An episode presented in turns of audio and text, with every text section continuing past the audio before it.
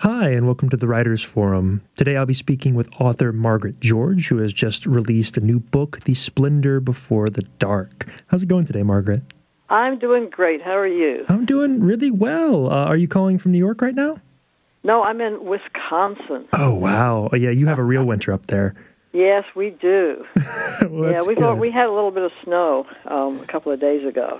Oh, nice. well, that that's good. Not a bad thing. Not too deep into it yet. I hope. No, no, no. Well, it's gone already. So well, good. Well, well, to kind of dive into this, um, your your new book focuses on a similar subject to your last book, The Confessions of Young Nero, uh, about the Roman Emperor Nero. And I'm wondering how you got interested in that historical figure in the first place. Well, I had done the book about uh, the memoirs of Cleopatra, and of course, the cast of characters in that were, you know, the Romans, Antony and Octavian, the bitter enemies, and Nero is a descendant of both of them, and it's kind of like the story continued. You know, it's like what happened a hundred years later um, in the Rome that that uh, Antony and Octavian had been uh, dealing with, and Octavian set up the empire. So it was kind of a natural extension. Plus, of course, he's just an unforgettable kind of a character. Uh, there's only one Nero. it's true, and it, that that kind of historical reputation has stayed over the years. Um, some of it kind of blown out of proportion. Uh, what was it like, kind of researching the book and uh, kind of piercing through the myth in a lot of ways? Well, you know, uh, luckily, uh, more modern historians are able to kind of see through or read between the lines of the three surviving main sources we have about Nero, and unfortunately, they're uniformly hostile to him, um, probably because they, they were written in the next um, time period, the next dynasty that succeeded succeeded him, and so whenever a new administration comes in, of course, they want to undo what the last one did and say it was terrible and you know, aren't you glad we're here? So Nero got the full treatment from, from Tacitus and Suetonius, and then later from Dio Cassius. And the the ones that were favorable to him didn't survive. We know they exist because another historian, Josephus, um, told us about them. He said, "Well, there are these positive ones, and then there's negative ones, and and you have to balance them." But but bad luck for Nero, the positive ones didn't survive. So um, you know, it was kind of a detective work job to to try to undo. You know, fake news is not unique to our time. Yeah. they had it then too. But how do you how do you you know combat it? I don't know. It was so it was a real challenge, but it was it was a it was a fun challenge. No, I can imagine that. You know, it, it's funny, like looking at Roman history, Nero has this reputation, everybody knows his name, but he's not even arguably, even from his critics, the worst Roman emperor that there ever was. There were significantly worse people after him and some before him. Yeah, you know, he was mainly attacked, I think, because he was seen. He saw himself as an artist, Hmm. and and I, I I think that he truly was an artist, and you know, but that it made him seem silly. It made him seem like a buffoon. It made him a figure of fun, um, and I think you know the other emperors that you know that would execute people for cheering for the wrong team, or or persecute people. He wasn't like that, but he did become a butt of jokes, especially later jokes. and then hence the thing about fiddling while Rome burned and you know that he was so frivolous the idea was that he would stand up and watch a city burn and just want to compose you know sing his his ode to Troy. Well, the, so he really he really kind of left himself open to such ridicule by choosing to emphasize the art so much. I get that. And it, it's interesting that you have made a career in writing about uh, historical figures and kind of deep diving into their heads and their times. What, what's your favorite aspect of, of getting to really dig underneath these people and the ways that they lived and how they were perceived? Well, I think that the joy of it is feeling like that you're kind of restoring them. You know, like those those those um, painting renovators, and they they get off all the varnish and they and they reverse the the the renovations that were sometimes mistakenly done before that made the problem worse, and and they peel off all these layers, and they finally have before them, you know, the way the artist painted it.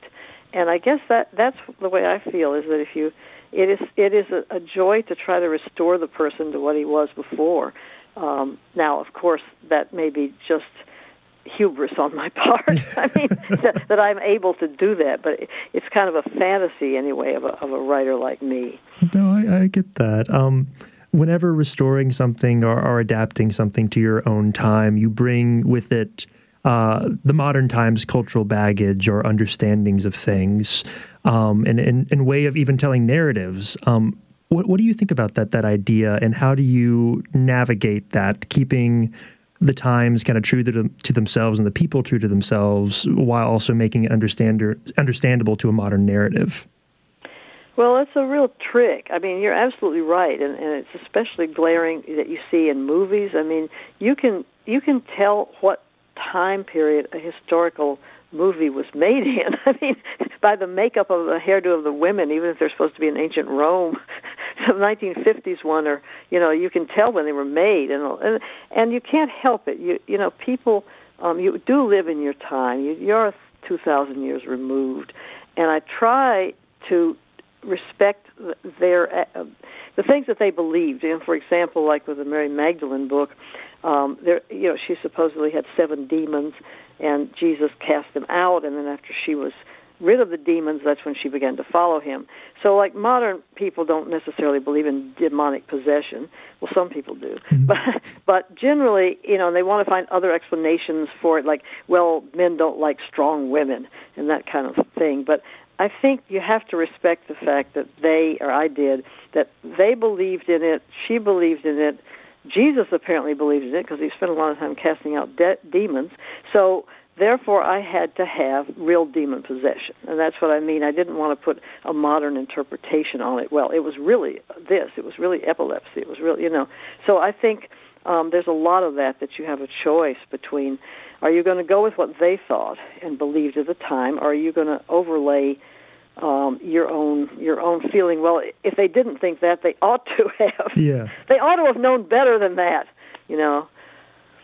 No, I think that's important. That, that's interesting that you kind of made that decision to go in that direction. Um, how was it uh, in the researching process of like demonic lore and stuff, and trying to get into people's heads at that time? Well, it was uh, yeah, you know, there's there is some there is a lot of written about it, but I was extremely fortunate in that I actually got to interview a real exorcist. Oh wow! Um, that someone introduced. He, she knew I was writing this book, and she happened to know him, and and she kind of had to vouch for me that I was not going to write some expose about him. um, and I could ask him these questions, like you know, how do you know that someone's possessed? And and how do you drive out the demons? And and what's the technique? And how do you know they're gone? All this, it was it was really fascinating. Um so uh I mean, you know, he he's a practicing exorcist. I guess he has a lot of customers. I don't know. Yeah, I mean, but,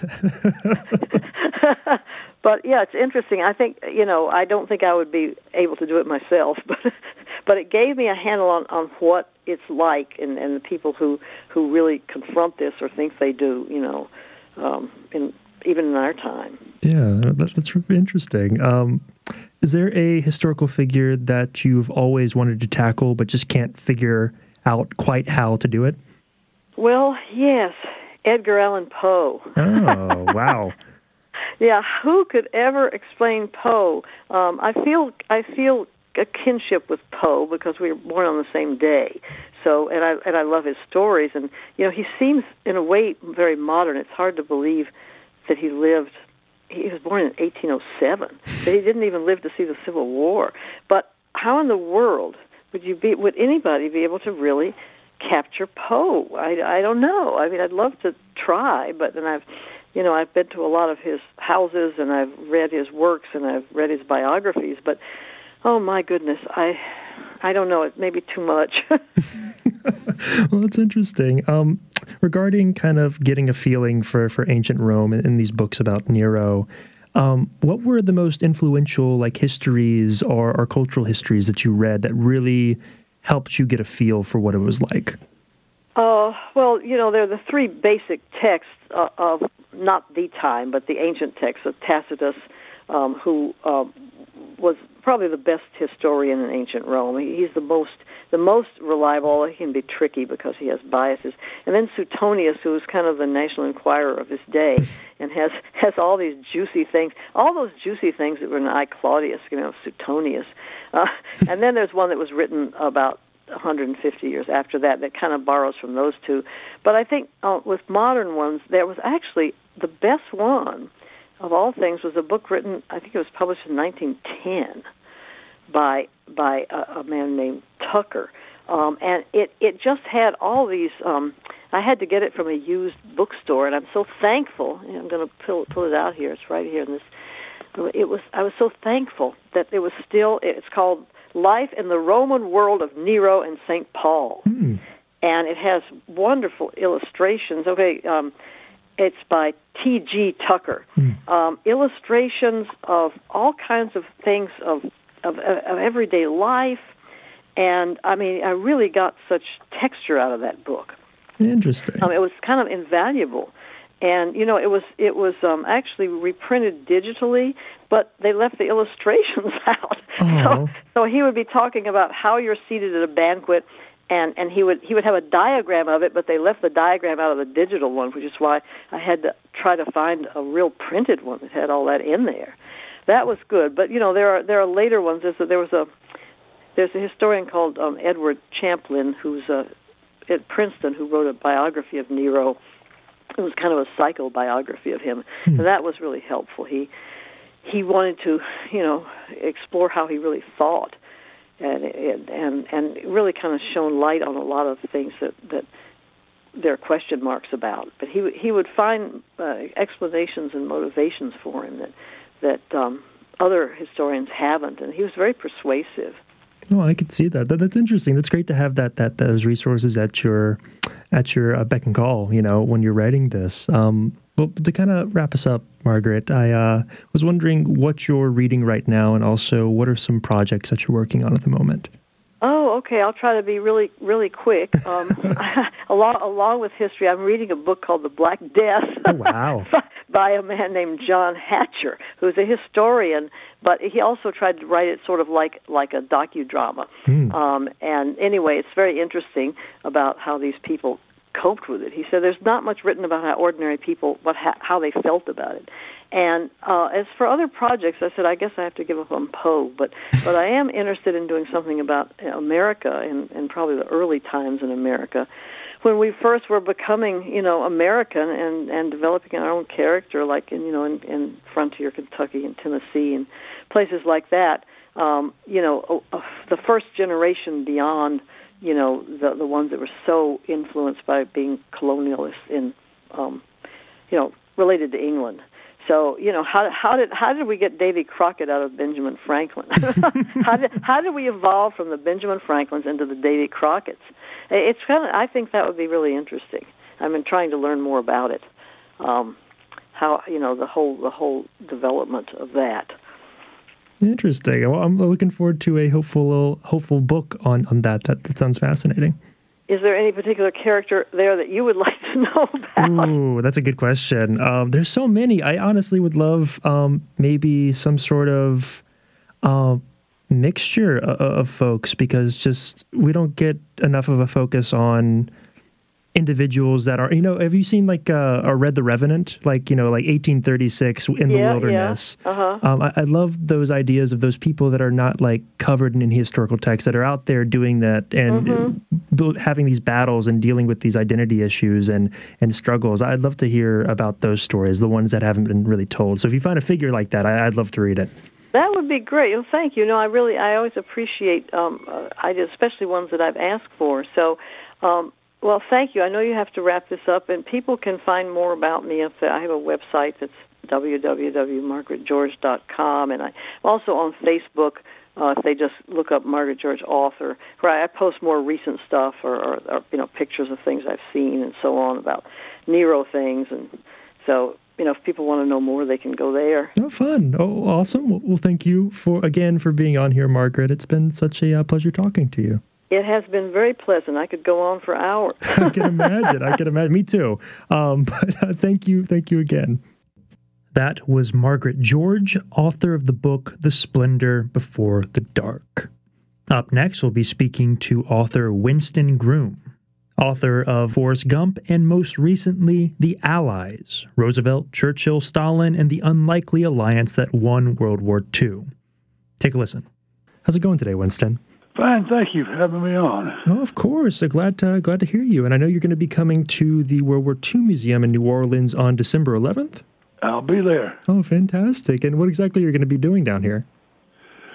Oh, I'll be a part of the exhibit. They'll stick me up there with a tank or something. well, that's I'm good. Gonna, I'm going to be making a talk. Or I, actually, I'm not sure what the format is, um, but they're um, they're very good. I've, I've done this before at the museum, and they're very professional, and uh, they have a good crowd. I think that there's a uh, cocktail reception beforehand, and and I do my thing, and afterwards I sign my books. Oh, that's not a bad deal then. Well, well, great. Well, Winston, you've written about military figures and history before, and you yourself were in the military in Vietnam. And, and I'm wondering, what about these three men really made you want to dive in and start writing this book? Well, they represented, as Churchill uh, pointed out at the Tehran conference, uh, the greatest collection of political power in the history of the world.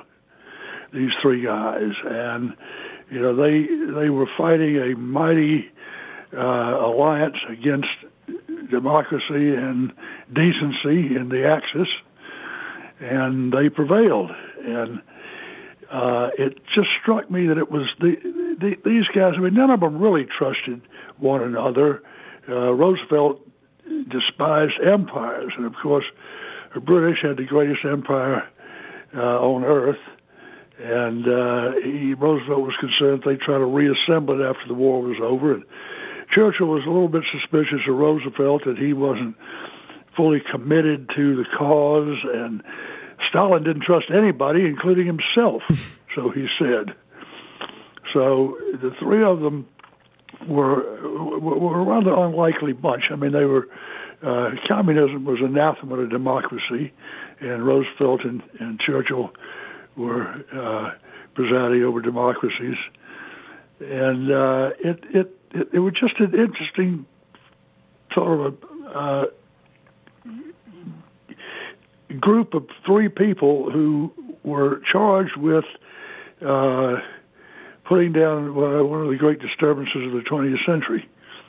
Yeah, no, I, get that, and you know, these are men who have been uh, mythologized in a lot of ways and, you know, kind of had their Ds brought to this higher plane. And I'm wondering, you know, you trying to dive into this historical aspect, how hard was it for you to kind of separate this myth from the actual person in front of you? Well, it's not that hard if you apply yourself uh, historically.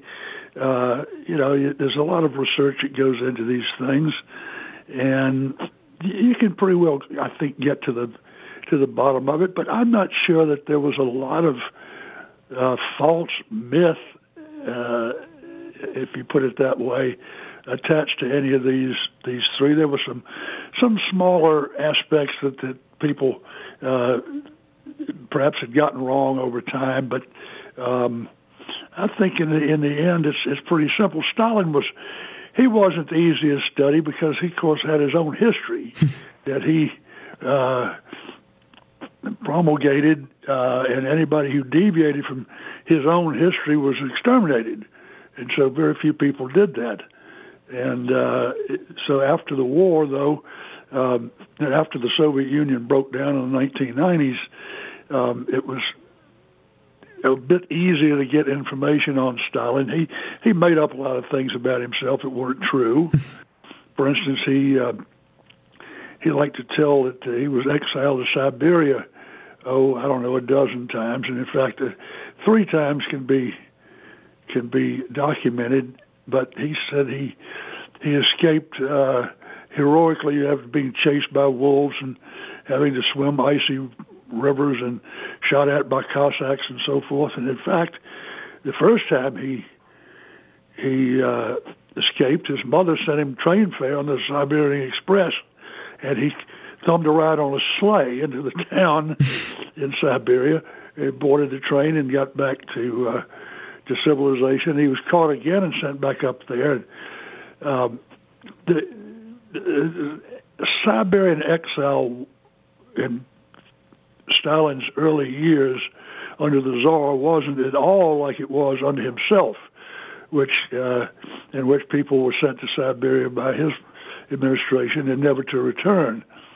Uh, in the days of the czars, it was simply a way of getting you out of the way, and they actually gave you a stipend uh, for uh, food and clothing and rent, and transported you up to somewhere in Siberia, wherever you're supposed to be, what little village there was. Yeah.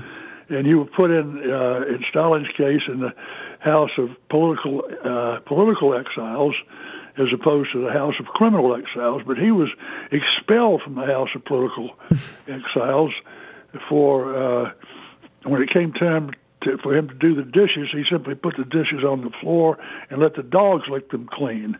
and so he was thrown out and they sent him to the the criminal house then, which he said was uh, he, he preferred because the criminals were more honest than the political exiles.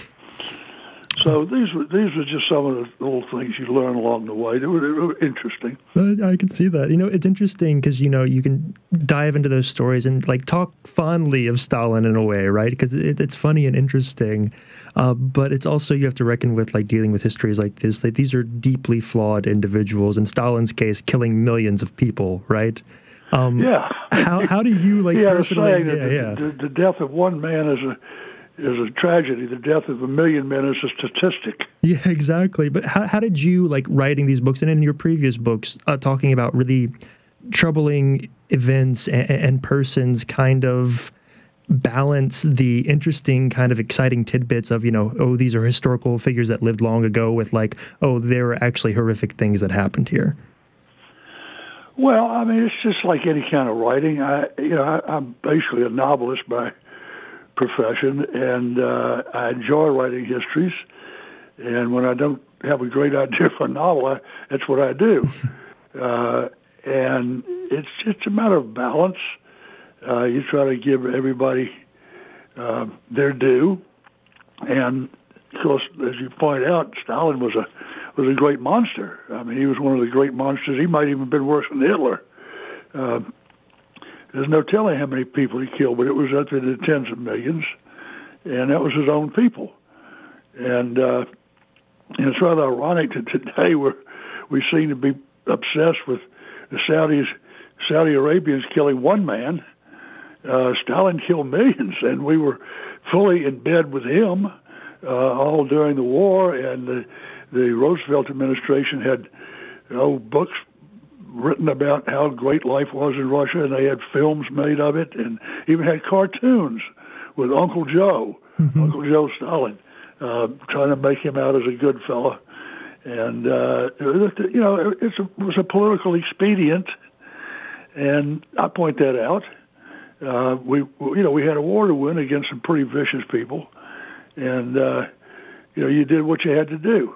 Yeah, strange bedfellows, which is which is hard, and it's interesting to think about. Like you know, you're writing on a personal level with these people and thinking about as you mentioned before, the, the, the biggest concentration of power in probably world history, uh, and these three people representing that. And a lot of it comes down to if they trust each other and if they even like each other and want to work together with each other. That's going to be so interesting to kind of dive into. Well, yeah, and and they they did they cooperated. I mean, Stalin was a very difficult customer to uh, to deal with. He he made a, a lot of demands on the United States uh, because we, well, the United States put him in what they called the Lend Lease program, which was essentially uh, where the U.S. simply gave him uh, untold billions worth of armaments in tanks and guns and planes and all sorts of military equipment, which we shipped over to uh, the Soviet Union across the Atlantic at great expense, uh, especially during the first part of the war, where the Germans had their submarines out and sank our ships and uh, killed a lot of our, our people just just getting him these things. But he he didn't plead for them; he demanded them. Uh, he threatened. Uh, uh, it, it was a veiled threat, but he threatened to, well, if you don't get them, uh, will Russia will cave into the Germans. The Germans will take us, and then uh, take all of Europe. Um, so he he was he was hard to deal with, but uh, both Churchill and Roosevelt dealt with him best they could, and we got we got through it somehow. Yeah, somehow. Um, what was kind of your favorite scene to write in this book? You know, kind of diving in. What did you enjoy learning about the most and, and kind of writing about then? Oh, I, you know, I think what I bring to the historical subject is being a novelist. I see little things that perhaps a trained historian who's been teaching this stuff for 40 years might be tempted to skip over.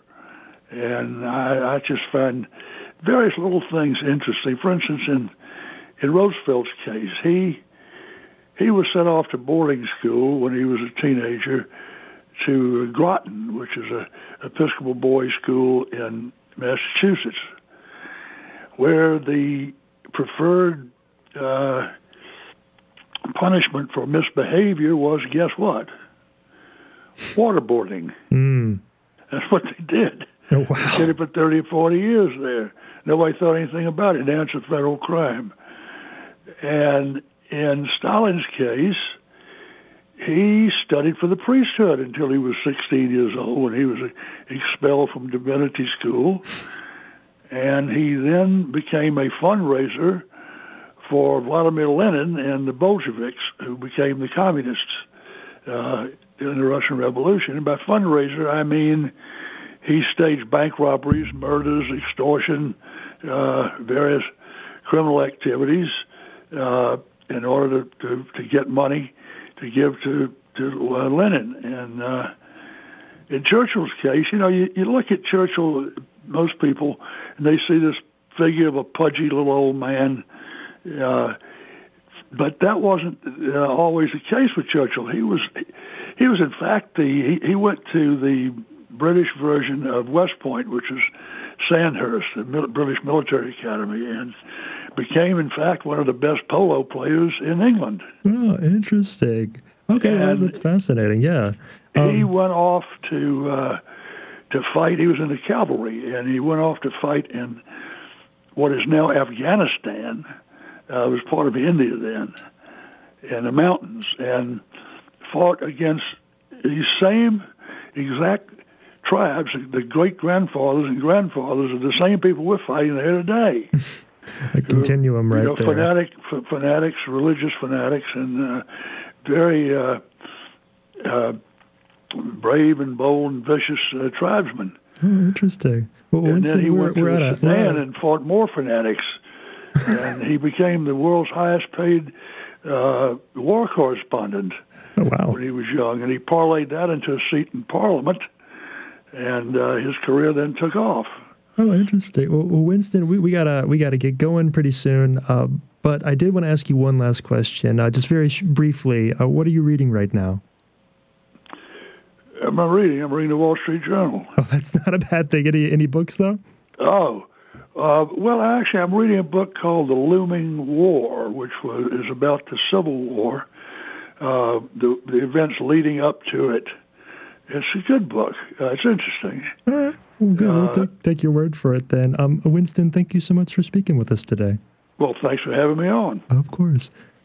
That was Winston Groom, author of The Allies Roosevelt, Churchill, Stalin, and the Unlikely Alliance That Won World War II. And before that, we had novelist Margaret George speaking about her latest book, The Splendor in the Dark.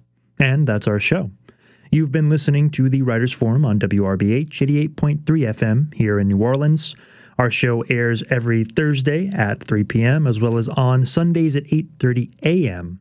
This program, as well as WRBH's other interview programs and our entire archive, can be found on WRBH's SoundCloud page at soundcloud.com slash WRBH Reading Radio, as well as on iTunes and Google Play. I'm David Benedetto. Until next time.